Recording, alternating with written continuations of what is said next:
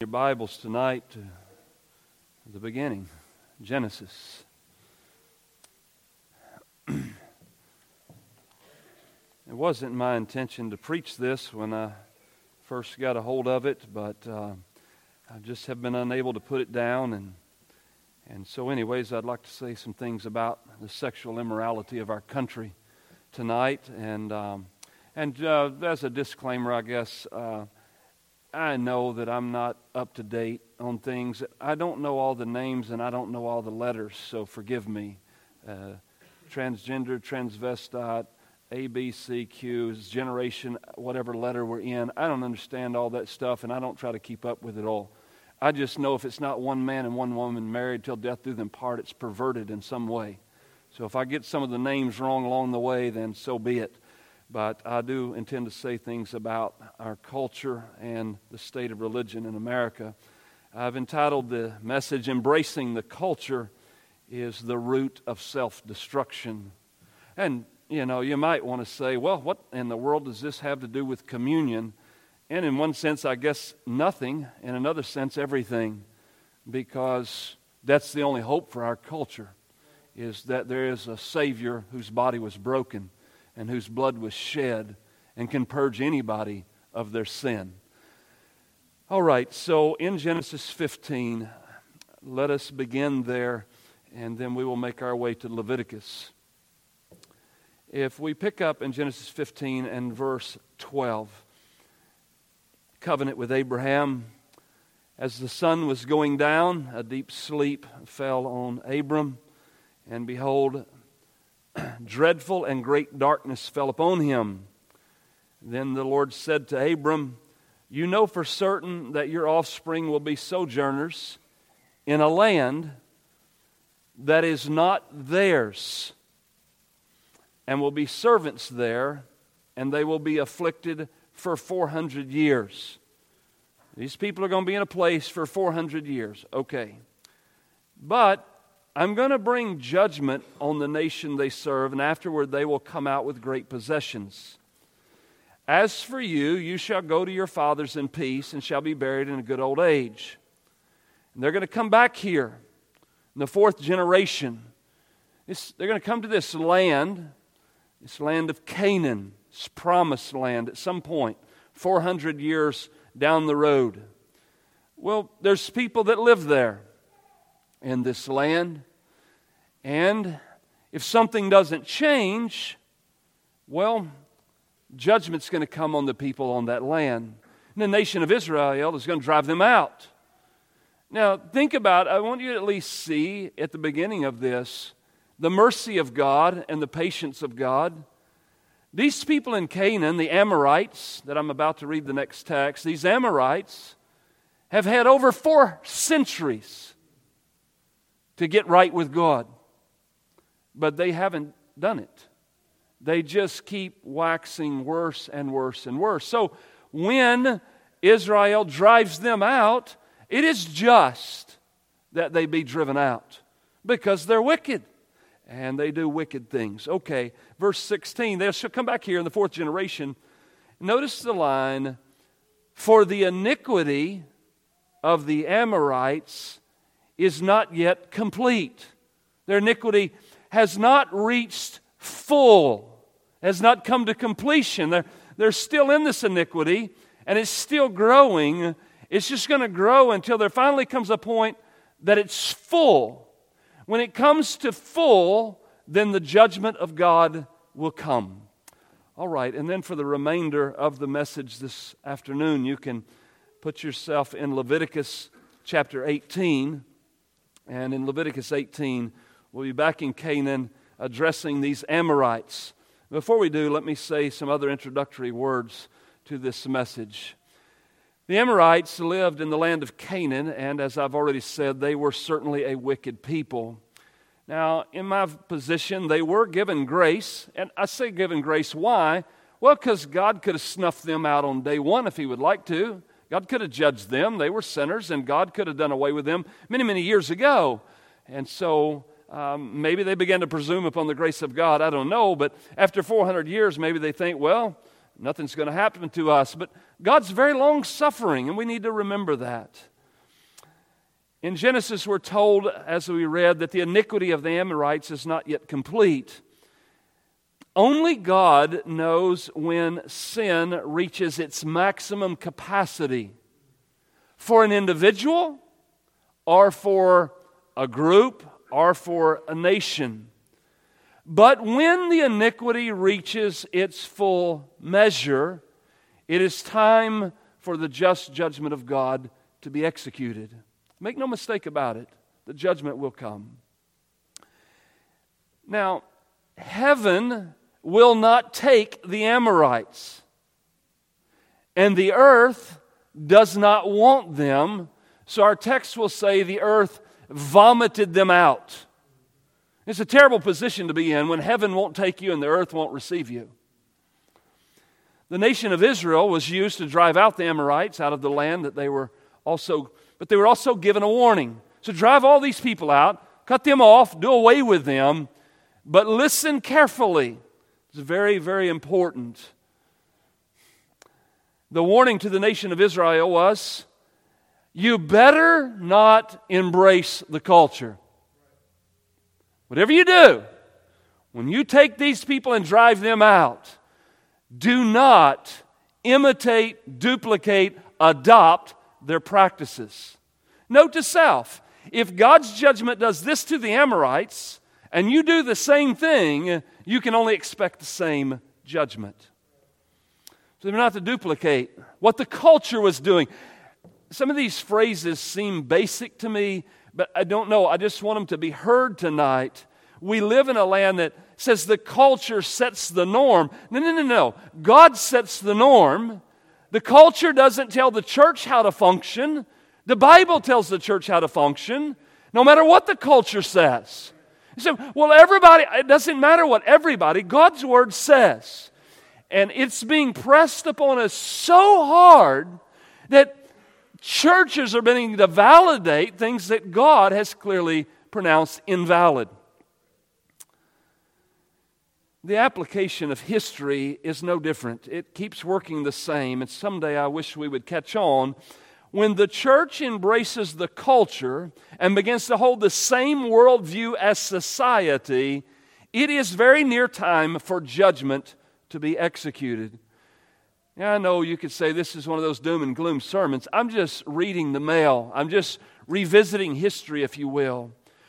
When the church, at, and I'm using church not very generally, cover evangelicalism if you like, whatever. But when the church begins to condone, condone women in the pulpit, when the church begins to tolerate the sexual immoral inside and outside the church, when the church begins to sacrifice their children to the philosophies of the world, when the church begins to embrace the animal kingdom to the same level of humanity, exactly how much time is left until the iniquity is complete?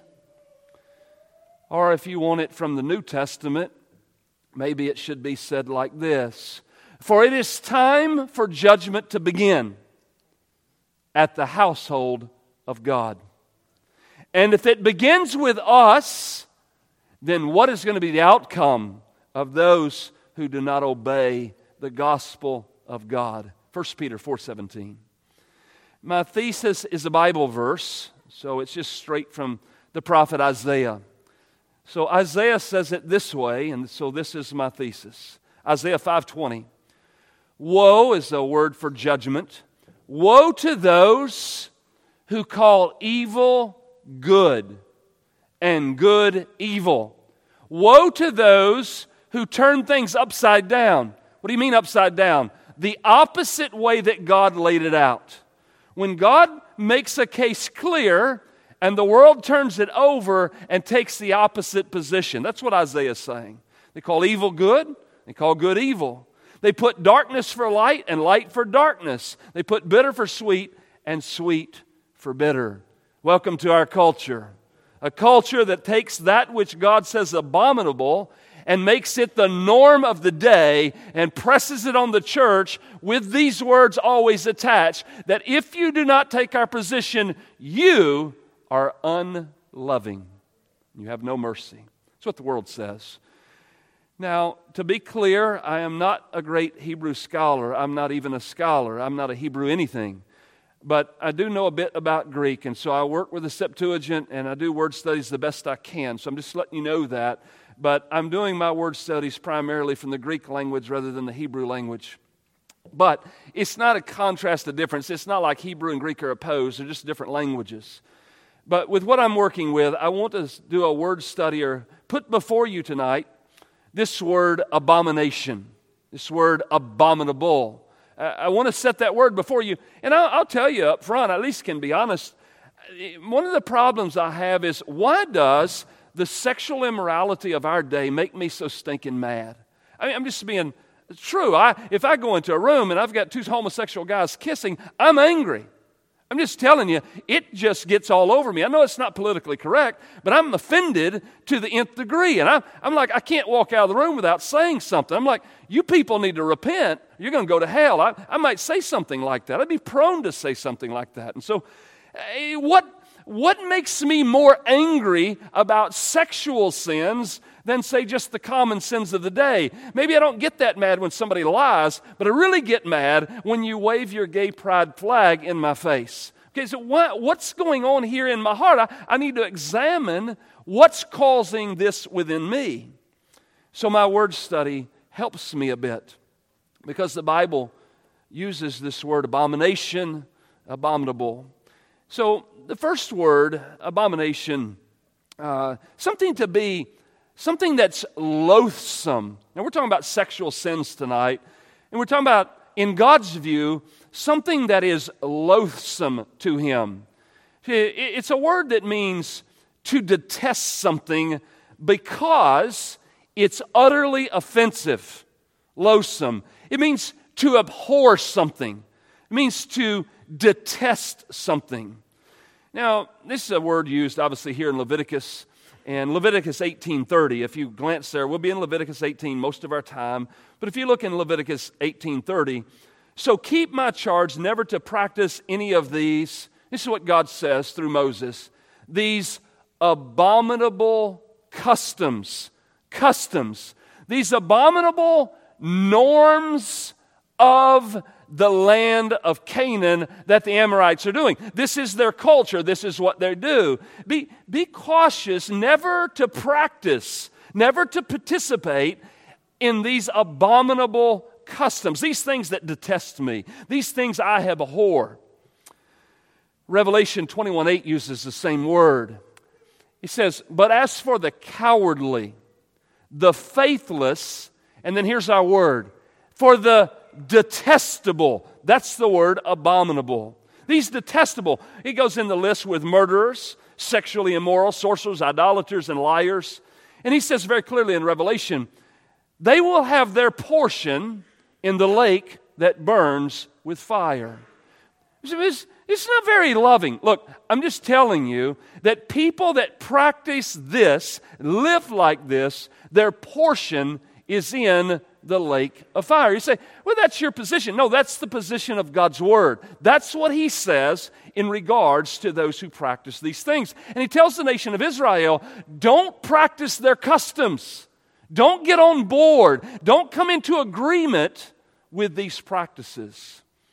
There's another word in our text in Leviticus 18, and it's the word that gets translated profane. Look there in Leviticus 18 21. You shall not give any of your children to offer them to Molech or Moloch, depending on your translation. And he says to do this because you profane the name of your God. Hey, this child sacrifice business is a profanation of the name of God.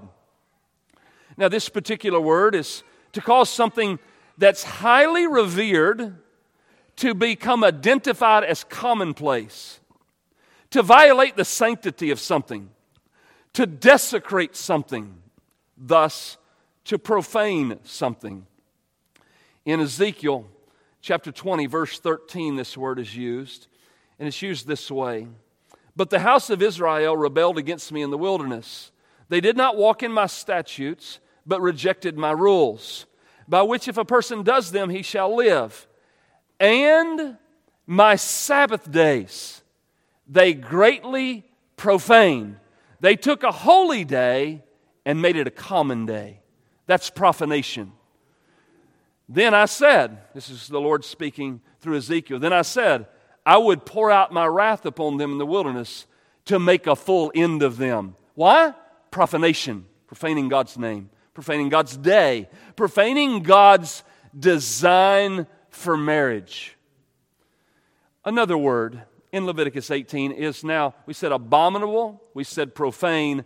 Now we look at the word abomination. There is some overlap, but look in your text at Leviticus 18 22. You shall not lie with a male as with a woman. Undoubtedly, Leviticus 18 is written primarily to men, and then it is divulged down from that. But you shall not lie with a male as with a woman. There's not a problem understanding the text. The only option you have here is to say that's the Old Testament. I don't know how that helps, but nevertheless, that's about all you can do. Because it's not vague. It's like you don't have to go to Hebrew school to figure this out. If you're a man, you don't lie with another man like you would another woman. Why? Because it's an abomination. That's what it is. It's an abomination. You say, who says? God says. God says it's an abomination, and that's his position, and his position has not changed. You see that in verse 22. You see it again in verse 26. 18 26 says, But you shall keep my statutes and my rules and do none of these, referring to these sexual sins. You shall do none of these abominations. Either the native or the stranger sojourns among my people. Verse 27, you'll see it again. For the people of the land who were before you, the Amorites, did all of these abominations. What was the result? The whole land became unclean. And then you see it again in verse 29. Everyone who does any of these abominations, everyone, male, female, young, old, everyone who does these abominations, the persons who do them shall be cut off, shall be cut off, separated from their people. Now, this word abomination that we just looked at those four texts, this word, God's position, this is his definition, if you will, of this word something disgusting. Something disgusting that arouses wrath. It's so disgusting, it's like smoke begins to come out of his nostrils. That's the word. It also means loathe, to loathe something, to hate something, vehemently opposed to something. This word is certainly used in the New Testament. In Luke 16 15, he says there in that text, Jesus said to them, You are those who justify yourselves before men, but God knows your heart. God knows your hearts. For what is exalted among men is an abomination in the sight of God. Makes smoke come out of his nostrils, wrath begins to churn. This is God's position for sexual immorality. And then in the last book of the Bible, Revelation 21 27, match 21 27 with 21 8.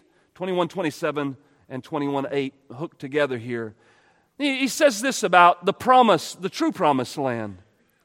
Nothing unclean will ever enter it, nor anyone who does what is, now there's our word, ESV translates it detestable. It, it, nothing unclean, no one who does what is an abomination, but only those who are written in the Lamb's book of life. It seems to be that those written in the Lamb's book of life are a different group from those who practice that which God calls an abomination. And then you get 21 8, that we've already stated as for cowards and faithless, and the detestable, the abomination ones, murderers, and the whole list. They will have their part in the lake that burns with fire and sulfur, which is the second death. Now, that's just a word study, just looking at these words a little bit in depth. In application, I've often wondered why the perversion of God's design for men and women so angers me. I stated that at the beginning of the message. Well, I want to say now that it appears to me that my position is not totally unwarranted. Why? Because we're to hate what God hates, and we're to love what God loves. So I think that possibly my reaction of being aroused to wrath or being repulsed by our culture and their sexual immorality is not a sign of a lack of spirituality. It may very well be a sign of spirituality, that we hold the same position that God does. Now, eh, you can look at the prophet Amos in Amos chapter 5, verse 15. He says, Hate evil. That's what the prophet says. Hate evil. Love good. Establish justice in the gate. You cannot have justice if you don't hate evil. You cannot have justice if you don't love good. We have to have both of these things. And by the way, it is the position of the Lord Jesus Christ. You'll find this position in Hebrews chapter 1 and verse 9. Dr. Yule mentioned this verse. I'm just emphasizing it differently. He says of the Lord Jesus, You have loved righteousness Christ loves righteousness. There's just no doubt about it. But he also, the verse says, hated wickedness. And the sexual perversion of our country and our generation is wicked. And so God anointed him with the oil of gladness beyond his companions. In a sense, he's anointed and set apart because he had the right position to love righteousness and to hate wickedness. Now, I must put a warning in a sense because there are weirdos in our land, confessing Christian weirdos, those guys who try to blow up abortion clinics, burn down abortion buildings, and kill abortion doctors have uh, gone off their bubble, or maybe they don't have a bubble. So I just do want to warn you not to misapply truth. The truth that we hate evil and love good does not validate violence. It doesn't do that. We're not talking about, oh, hate means let's go kill all the, you know, the homosexuals or something like this. That's not what we're saying here. It, it does not validate breaking the law of the land. I mean, Romans would clear that up for us. And it does not validate an open display of some type of fleshly hatred towards another human being. That's not what we're saying.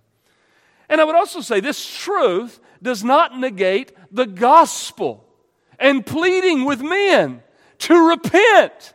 Look, I'm not, we don't even have a message here to condemn everybody to hell because they're some kind of transvestite or homosexual or, or, they don't know what their pronoun is. We're not condemning them to hell. We're saying you can be saved if you'd come out of your wickedness. It's the good news of the gospel. You can be delivered. I don't have a gospel that keeps you homosexual. I have a gospel that sets you free. We don't have to be one.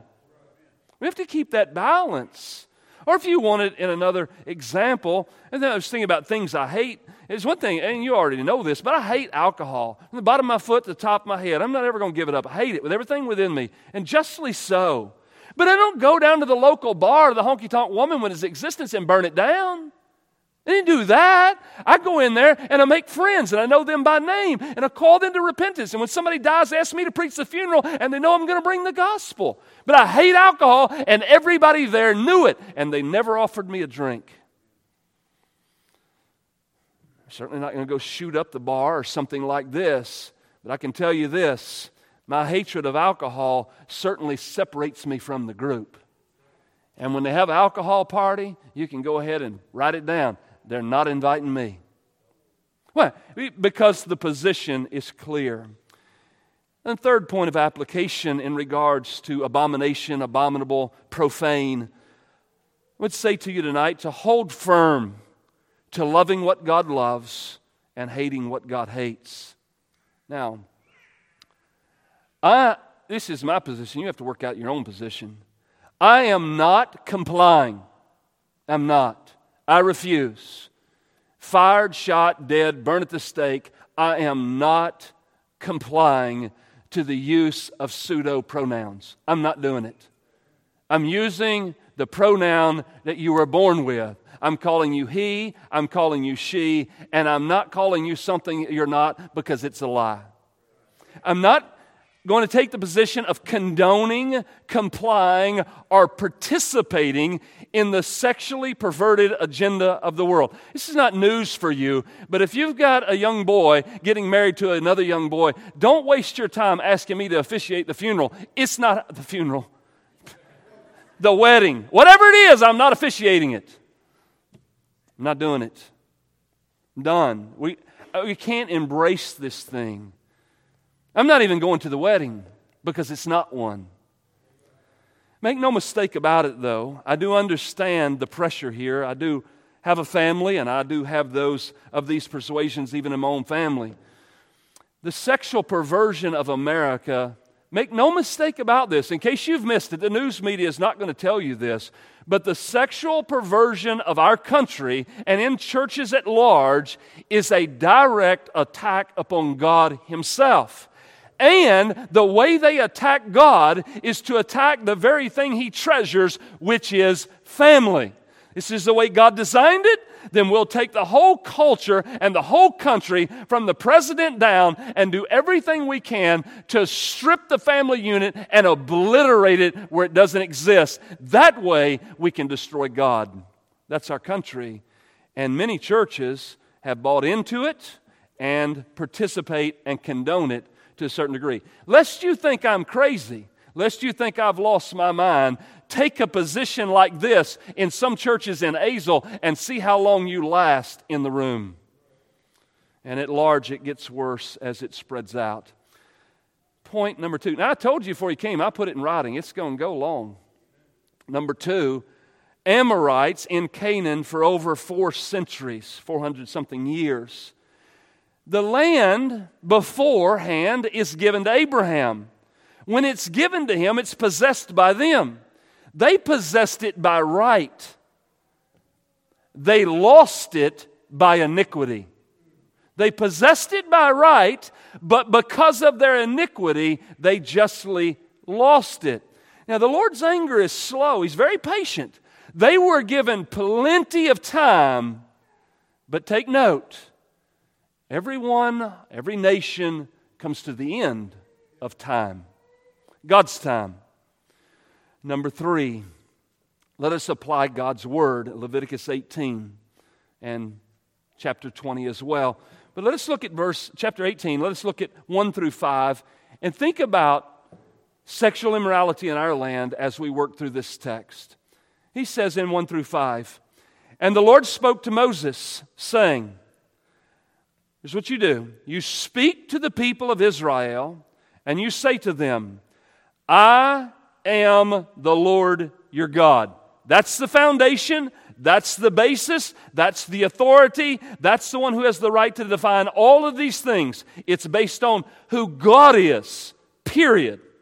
Number three, you shall not do as they do in the land of America. You cannot function like the culture functions. You can't function this way where you lived. And you shall not do as they do in the land of Canaan. Whether it's Egypt or whether it's Canaan, you cannot adopt the culture. I'm bringing you to this place. no up front, whatever they're doing, do the opposite. You shall follow my rules. It's for your good. You shall keep my statutes. It's for your good. You shall walk in them. Well, who says? God says, I am the Lord your God. You shall therefore keep my statutes and my rules. If a person does them, he shall live by them. And again, I am the Lord. I'll take verses 1 through 5 and make two points out of it. Point number one it's very simple and very clear. Do not do as they do.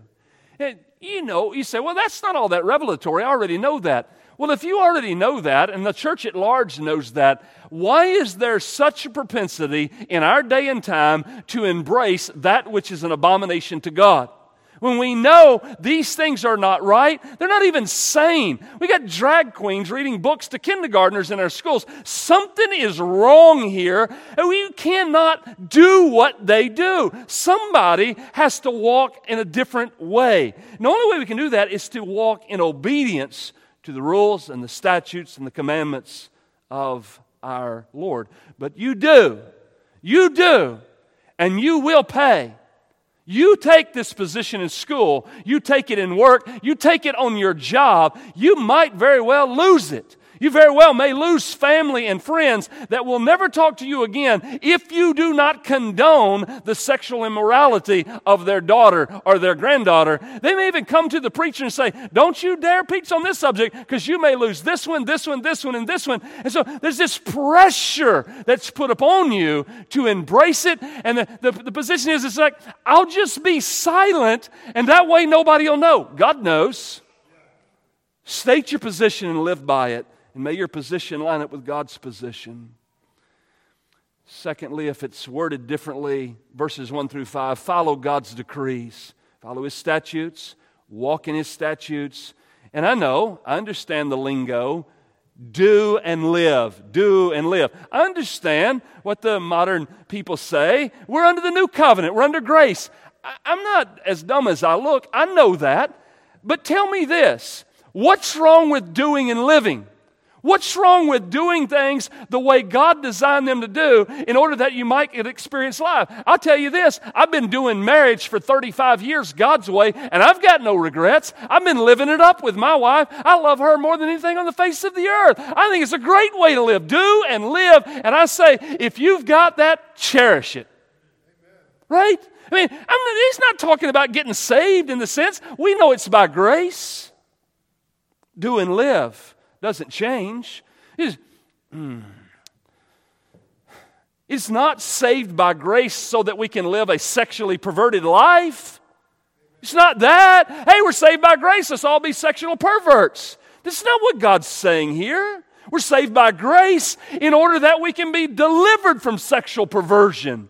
We don't have to be in the confines and the bonds of sexual perversion because God's gospel is powerful enough to bring you out of it. What does this phrase mean? Gay church. You still ain't going in the same sentence. Now, verses 6 through 18, a larger block. Forsake sexual sins. I am going to read it because it's not a section we ever read. But notice the specificity of what he says. None of you shall approach any one of his close relatives to uncover nakedness. And why in the world would you write that? Because it's a problem. And he says again, I am the Lord. You shall not uncover the nakedness of your father, which is the nakedness of your mother. She is your mother. You shall not uncover her nakedness. You shall not uncover the nakedness of your father's wife. It is your father's nakedness. You shall not uncover the nakedness of your sister, your father's daughter, or your mother's daughter, whether brought up in the family or in another home. You shall not uncover the nakedness of your son's daughters or of your daughter's daughter, for their nakedness is your own nakedness. You shall not uncover the nakedness of your father's wife's daughter, brought up in your father's family, since she is your sister. You shall not uncover the nakedness of your father's sister. She is your father's relative. You shall not uncover the nakedness of your mother's sister, for she is your mother's relative. You shall not uncover the nakedness of your father's brother. That is, you shall not approach his wife. She is your aunt.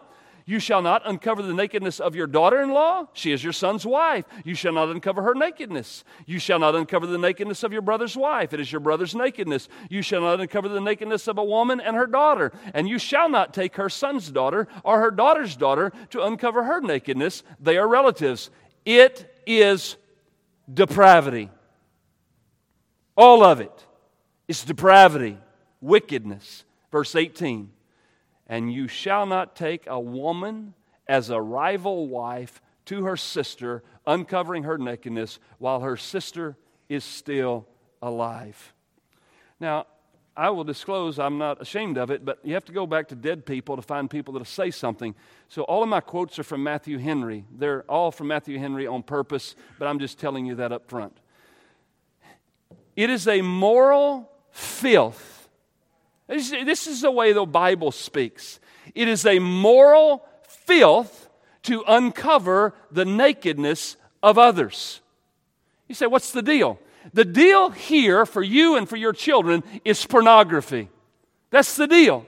When you uncover nakedness on your phone, I don't understand it all, but why do parents pay $100 a month to feed their children pornography? Makes no sense to me. They don't check, they don't look, and they don't care. Just have all the pornography you want to have. Take your phone and run out in the woods and look at it however you want, and I'll never check it. That's nonsense. You, you look upon nakedness, it is a moral filth, and it will clog your mind, it will affect your heart, and it will change the character of who you are, and it will cause you regret when one day you finally get married. Pornography is off the charts. Pastors fall, deacons fall, Sunday school teachers fall, men, women across the board. I'm sitting at the taqueria before it changed ownership, and the guys at the table across me at lunch are looking at nude pictures on their phone while they wait on their meal. Something's wrong in this society. It is a moral filth.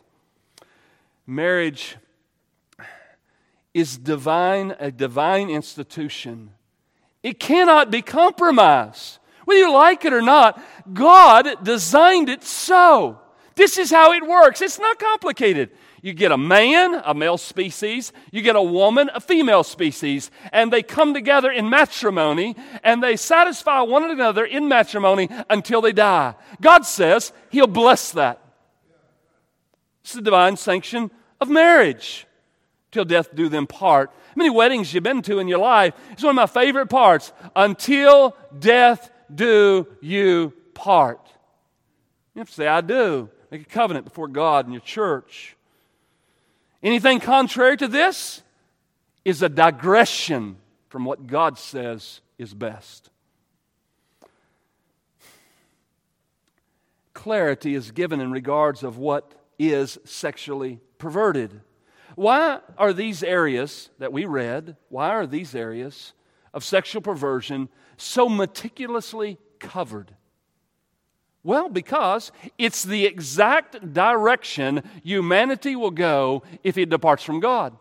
You want to see a culture that's left God? Just find sexual perversion on the rise. That's where it goes. I'm dating myself to some degree, I'm sure, but we have gone from Klinger on the show called MASH to drag show queens reading books in kindergarten and school. Back when Klinger did it, it seemed funny. It ain't funny. It wasn't funny then, and it's surely not funny now. This, in, in my view today, reading the Bible, watching culture, let me just say there's not any limit that our country will not go to to utterly destroy the family institution and mock God. So I'm going to make a statement that's going to sound bizarre as bizarre can be. But years ago, I said something about these things, and I said something about women marrying women and men marrying men, and they thought that was bizarre, and now it seems to be normal. Now I'm going to give you another bizarre one that one day in the next few years is going to be normal. Here's what's going to happen in the next few years people are going to demand the right to marry their pet. And they're going to demand for the government to subsidize them for health benefits to take care of their dog that they're sleeping with. It's called bestiality. Don't think I'm making this up. He warns about it in this passage. More common than you think, and more common than I want to dwell on longer. I get sick. He says about this section here, you get down to verse 17, and the ESV says it is depravity. Sexual sins are classified as depravity. Another word, wickedness. Uh, NASB uses the word lewdness, King James, the word wickedness. Now, if you look in some notes and in this other translation, he says this term carries the connotation of cunning, evil device, and divisiveness. And it's always closely associated with sexual infidelity. That's all of these. All these relationships of nakedness are a digression into the sexual infidel, the wickedness and the depravity of the human nature. There's another light translation I don't recommend, but it says it's an act of shame. An act of shame. We move down to verses 19 and 20. And he says here, You shall not approach a woman to uncover her nakedness while she is in her menstrual uncleanness. Verse 20 You shall not lie sexually with your neighbor's wife and so make yourself unclean with her. Seems pretty clear. Maybe we should say it this way Keep the marriage bed undefiled. Let's jump to the New Testament. We go to Hebrews 13 4. Let marriage be held, anybody? In honor. I live in a world that mocks marriage. I live in a world that disdains marriage. What's wrong with you? You've only slept with one woman your whole life? How terrible. You have no idea what you're saying. None. You don't know the blessings of having a pure marriage. If you did, you'd never talk this way. Let marriage be held in honor. You got a man and you got a woman, and they're married until death do them part, like my grandfather and my grandmother, like my other grandfather and my other grandmother. Praise God. Let marriage be held in honor among all, and let the marriage bed be undefiled. Why? Why should we do that? Why should we keep the marriage bed undefiled? Because I'm telling you, this is what the Bible says God Himself will judge the sexually immoral. Eh, my God's not a God of judgment. You don't know God. God will judge the sexually immoral, and also He will judge all the adulterers. Hebrews 13 4. We live in a country that doesn't want to be judged. Eh, ask Cody if you need some info, but you go out and preach on the streets about sexual immorality, and boy, they'll scream judgment really fast. We live in a country don't want to be judged for their sexual immoral lifestyle, but yet one day they will stand before the God who will judge them.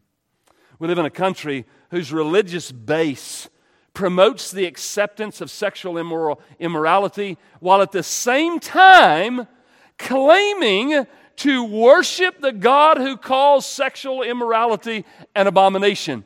Think of this how many people were duped that there was supposedly a great awakening at Asbury College, and there's this great revival, and God's just pouring out His Spirit, and the platform is led by people doing the music who are homosexual. And we're supposed to think that homosexuals who are an abomination to God are leading people to worship the God who is at wrath with those who are leading. And the American church buys it up. Oh, it must be a move of God. They've stood in line for hours. Standing in line does not make it a move of God. Standing in line may mean you're at Six Flags. It had nothing to do with it being a move of God. God's moving in that service, it'll look much more like Ananias and Sapphira.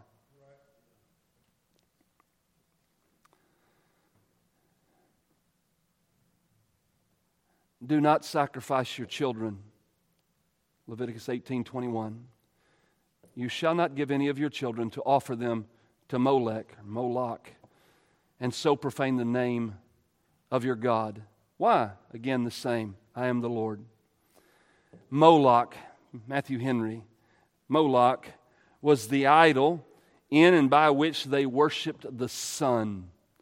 That great fire of the world and therefore, in the worship of it, they made their own children either sacrifices to this idol, burning them to death before it, or devotees to it, causing them to pass between two fires, as some think, or to be thrown through one to the honor of this pretended deity.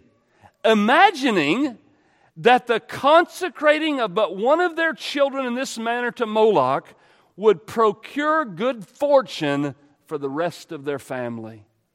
I'll sacrifice one kid if it'll work out to be a blessing for my other kids. Or from another source, Moloch, a heathen god worshipped especially by the Ammonites. That's who we're talking about. With gruesome orgies in which little ones were sacrificed. At least in some places, an image of the god was heated, and the bodies of children who had just been slain were laid in its arms. Now, I know it's not just me, because I know who some of the people are in this room. It's just hard to comprehend that people intentionally, on purpose, go to a clinic and slaughter their own baby for the sake of convenience. And expect me to pay for it through tax dollars. It's hard to comprehend that we have leaders in our country pushing the acceptance of abortion in order that we can slaughter innocent lives, in order that women can be free to have as much sex as they want with whoever they want, whenever they want, because when you get done, just go kill your baby and it's all fine. This is the country we live in. By the millions, they slaughter baby after baby after baby after baby, and they'll even pay for you to go to another state because Texas is too conservative. We'll pay you to go to another state where you can kill your baby just so you can be free. We've even got some lingo here. Uh, the woman ought to have rights over her own body. What about the baby's rights? Sacrifice our children. I know that's gruesome. I know, but it's where we live. It's our country. But on a smaller note, we sacrifice our children to sports. We had, to make sure that they can dribble a basketball or they can make some fame, but yet they can't find Matthew in their Bible. It's a shame. Do not lie with the same sex. You shall not lie. Verse 22 You shall not lie with the male as with the woman. It's an abomination. Heard so many arguments. I'm like, just read your Bible, son. Just read your Bible. Romans 1 26 and 27. It's not hard to understand. For this reason, God gave them up. He gave them up to dishonorable passions. Why? Why would God give up a people? Why would He just turn them over and let them run? Well, because women exchange natural relations, natural, a woman and a man, they exchange that relation for those that are contrary to nature. The men likewise gave up natural relations with women and were consumed with passions for one another. Men committing shameless acts with men and receiving in themselves the due penalty for their error. The Bible doesn't hide this stuff. You go to Sodom and Gomorrah and you find these guys, this guy goes in this house and they're out there beating on the house and they want that guy where they can sodomize him all night. And the owner says, Look, take my virgin daughter and do what you want with her. They're like, No, we want this guy. It's how wicked and perverted the society of Sodom and Gomorrah was. Deuteronomy 23, 17, and 18. None of his, the daughters of Israel shall be a cult prostitute and none of the sons of Israel shall be a cult prostitute. You shall not bring the fee of a prostitute or the wages of a dog into the house of the Lord your God in payment for any vow. For both of these, well, they're an abomination to the Lord your God. Back to the New Testament, 1 Corinthians 6 9. Do you not know, Paul asked this question, do you not know that the unrighteous will not inherit the kingdom of God? Do you not know that? I mean, it's not a hard question. He, follows the question. He really doesn't give the answer. He just follows the question like this Don't be deceived. Neither the sexually immoral, idolaters, adulterers, or men who practice homosexuality, they will not inherit the kingdom. 1 Timothy 1, verses 8 through 10. Now we know that the law is good Amen. If anyone uses it lawfully.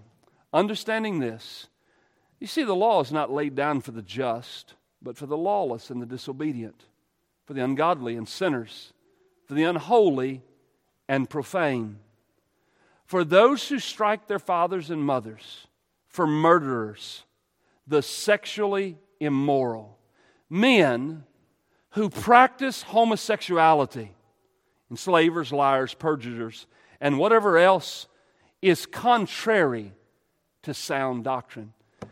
Now, I don't know if you're getting bored or getting tired at this point in the sermon. I'm belaboring this, and I told you it was going to be lengthy because I hear this stuff every day. You can't see anything on the media.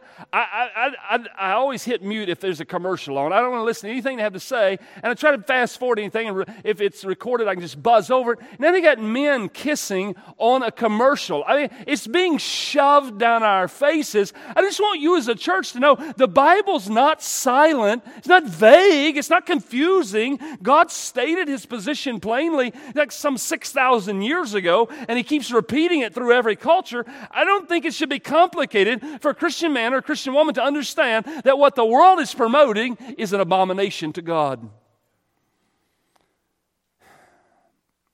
Matthew Henry, that ever there should have been an occasion for the making of these laws, and that since they are published, they should ever have been broken, is the perpetual reproach and scandal of human nature. And the giving of men up to these vile affections was frequently the punishment of their idolatries, so the apostle shows. Verse 23 No bestiality. I told you it was here. You shall not lie with an animal, so make yourself unclean with it. Neither shall a woman give herself to an animal to lie with it. Why? It's perversion. The society that embraces this type of thing is odious and causes a stink in the nostrils of all good men. Shall we as a people embrace such vileness the amount of love that humanity has for a pet is off the charts. I assure you this happened. I assure you that somebody come across the road, clipped me on my bicycle, flipped me over the handlebars, and I went down through the ditch, and they drove off and left me in that ditch. Little did they think about it, but they drove down a dead end road and I know that they can't get out of this dead end road. I went down to their house and followed them, and I asked them why they laid me in that ditch to die. And they would not answer me. And I said to the woman, I said, Listen here, if you'd have done that to a dog, you would have went and checked on him. And she started weeping because it was true.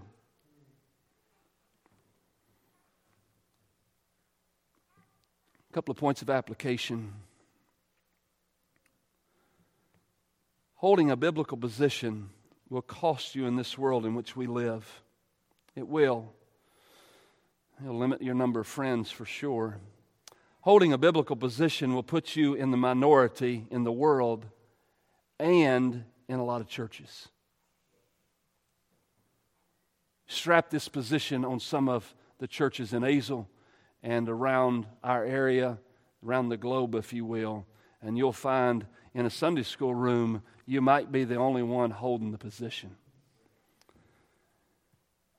The arguments that, will be dr- that you will be drug into in regards to sexual immorality and all that that entails, your ears will inevitably hear this phrase You are unloving. You are unloving. Now think that through.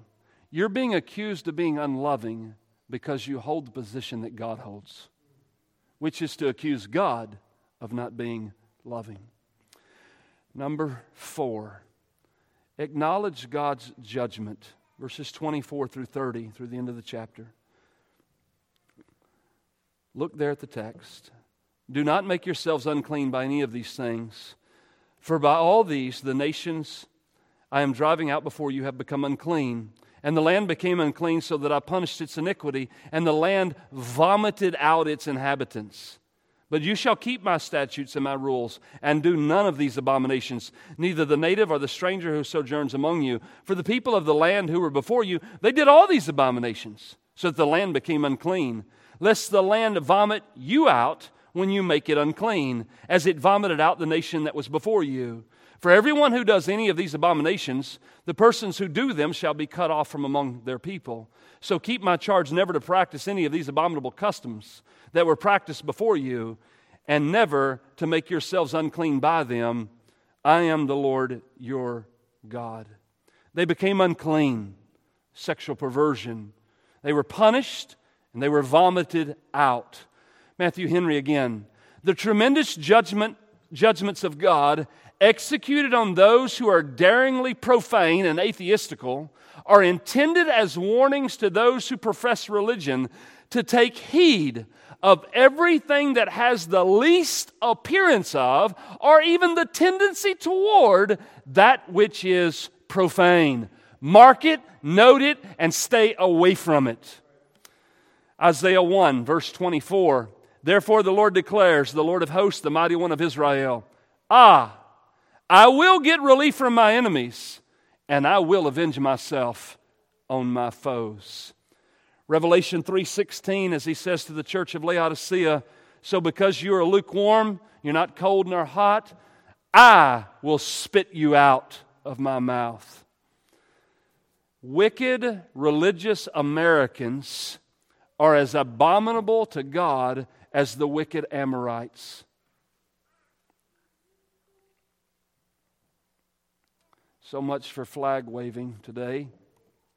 And more so, a vomiting out is on the way so that it might be, vomiting is on its way. How can it not be? We'd be, you say, how's it going to come? I have no idea. I'm not some kind of weirdo prophet that's going to happen this way and this is going to happen that way. I didn't know what's going to happen. I just know a society cannot continue to survive as it continues on a path that attacks God and destroys the human this institution of marriage.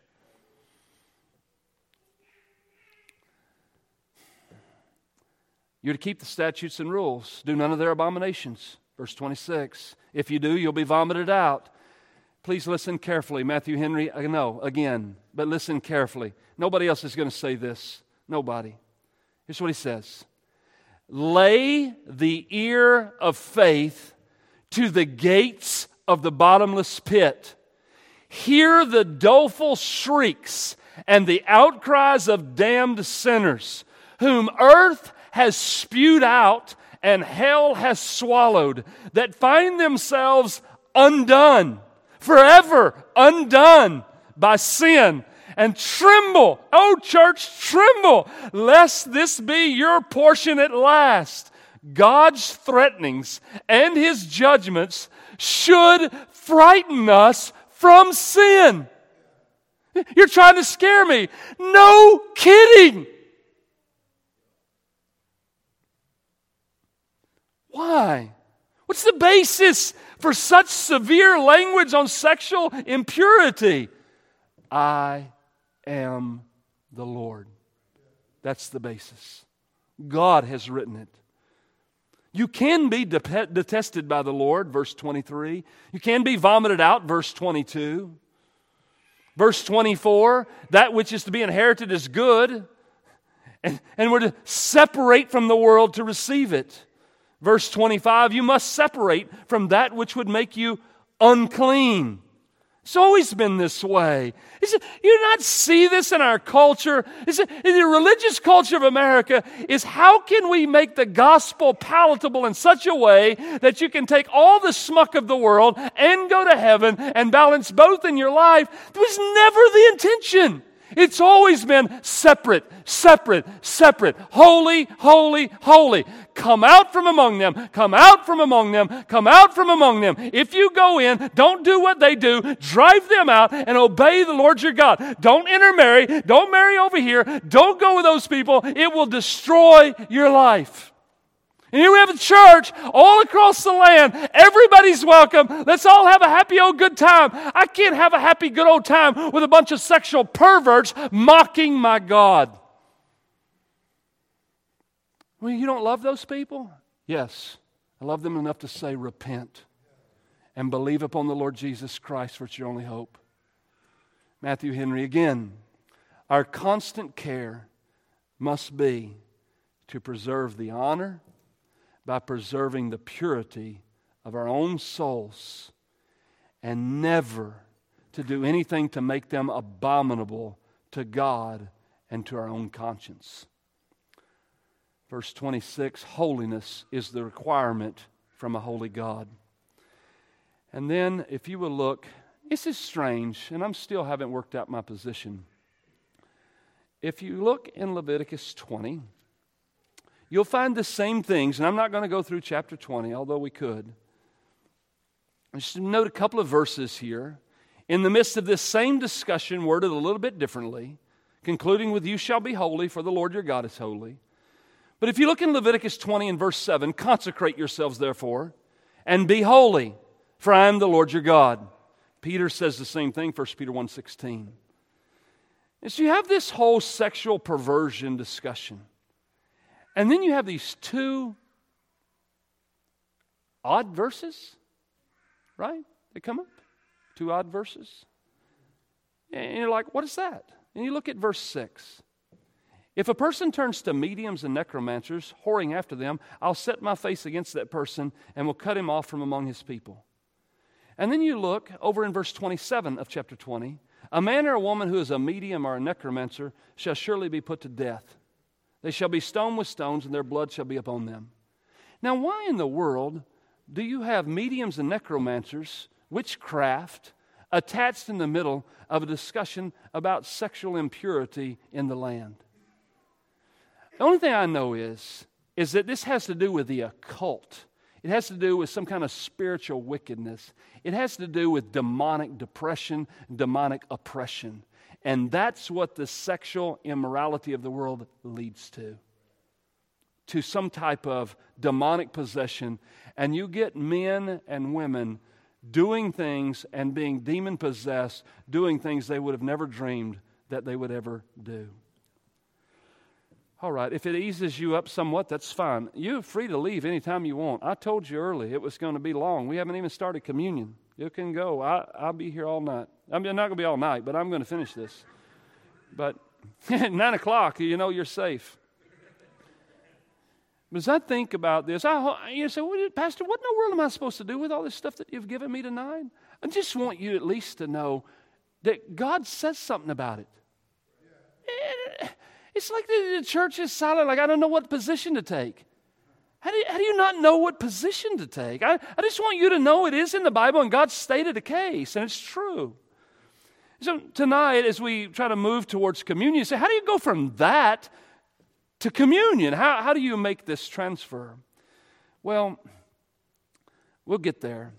As we think about this message individually and corporately, let me say just a couple of things about both. Individually,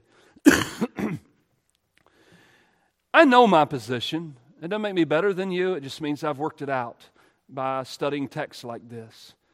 But you, as an individual believer, man, woman, old or young, you have to decide where you stand. I assure you, the world will run over you if you don't take a position. Secondly, you must ask God to give you the strength to stand with your position in this world we live in. Three, you must be willing to submit to the truth that God's given you in the Bible. Don't buy into this hogwash that it's Old Testament only. That's not true. Don't buy into this hogwash that it's culturally relevant in Corinthians and in Timothy. That's not true. Has been God's position since Genesis, and it's still his position. Remember, Matthew Henry again, those that sin like others must expect to smart like them, and their profession of relation to God will be no security to them. Now, corporately, that's individually, now as a body. Church, by the word Baptist Church. We as a church must hold our ground. We have bylaws. We took the time to write in our bylaws that we will not perform these type of marriages or these types of ceremonies. That's our position. As easily, in a sense, as we got that written in there, just mark it down. Somebody else can erase it 10 years from now. And they can take it out. And the church vote on it and approve it. I just say to you tonight as a church, hold your ground. You say, don't, don't have this position because it's your pastor's position. Have this position because it's God's position. So if I fall over dead tomorrow, don't change your bylaws. Just stay with them because God's Word supports it. We as a church must be gracious with the gospel, but not condoning of the times.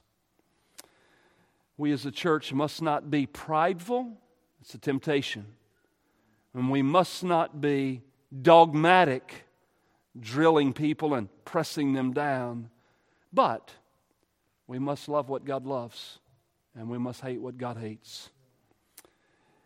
Now, how in the world do we receive communion tonight? Well, we know this, that no matter how wicked your sin or my sin may be, those who have come to Christ have been forgiven because his body was broken and his blood was shed. We know that Christ's body was broken, we know his blood was shed, and his blood is the only blood that was sufficient to cleanse us and make us whole. Know that Christ's atonement forgives us and delivers us from sin, not delivers us to sin, delivers us from it. That's the power of the gospel. Look, the church at large has embraced a gospel that you're forgiven to sin. We're still trying to hold to this gospel that's forgiveness from sin, that we can be sanctified and live to the glory of God and for the good of our own souls. Let's take a moment and pray. I'll light the candles and we'll prepare to serve.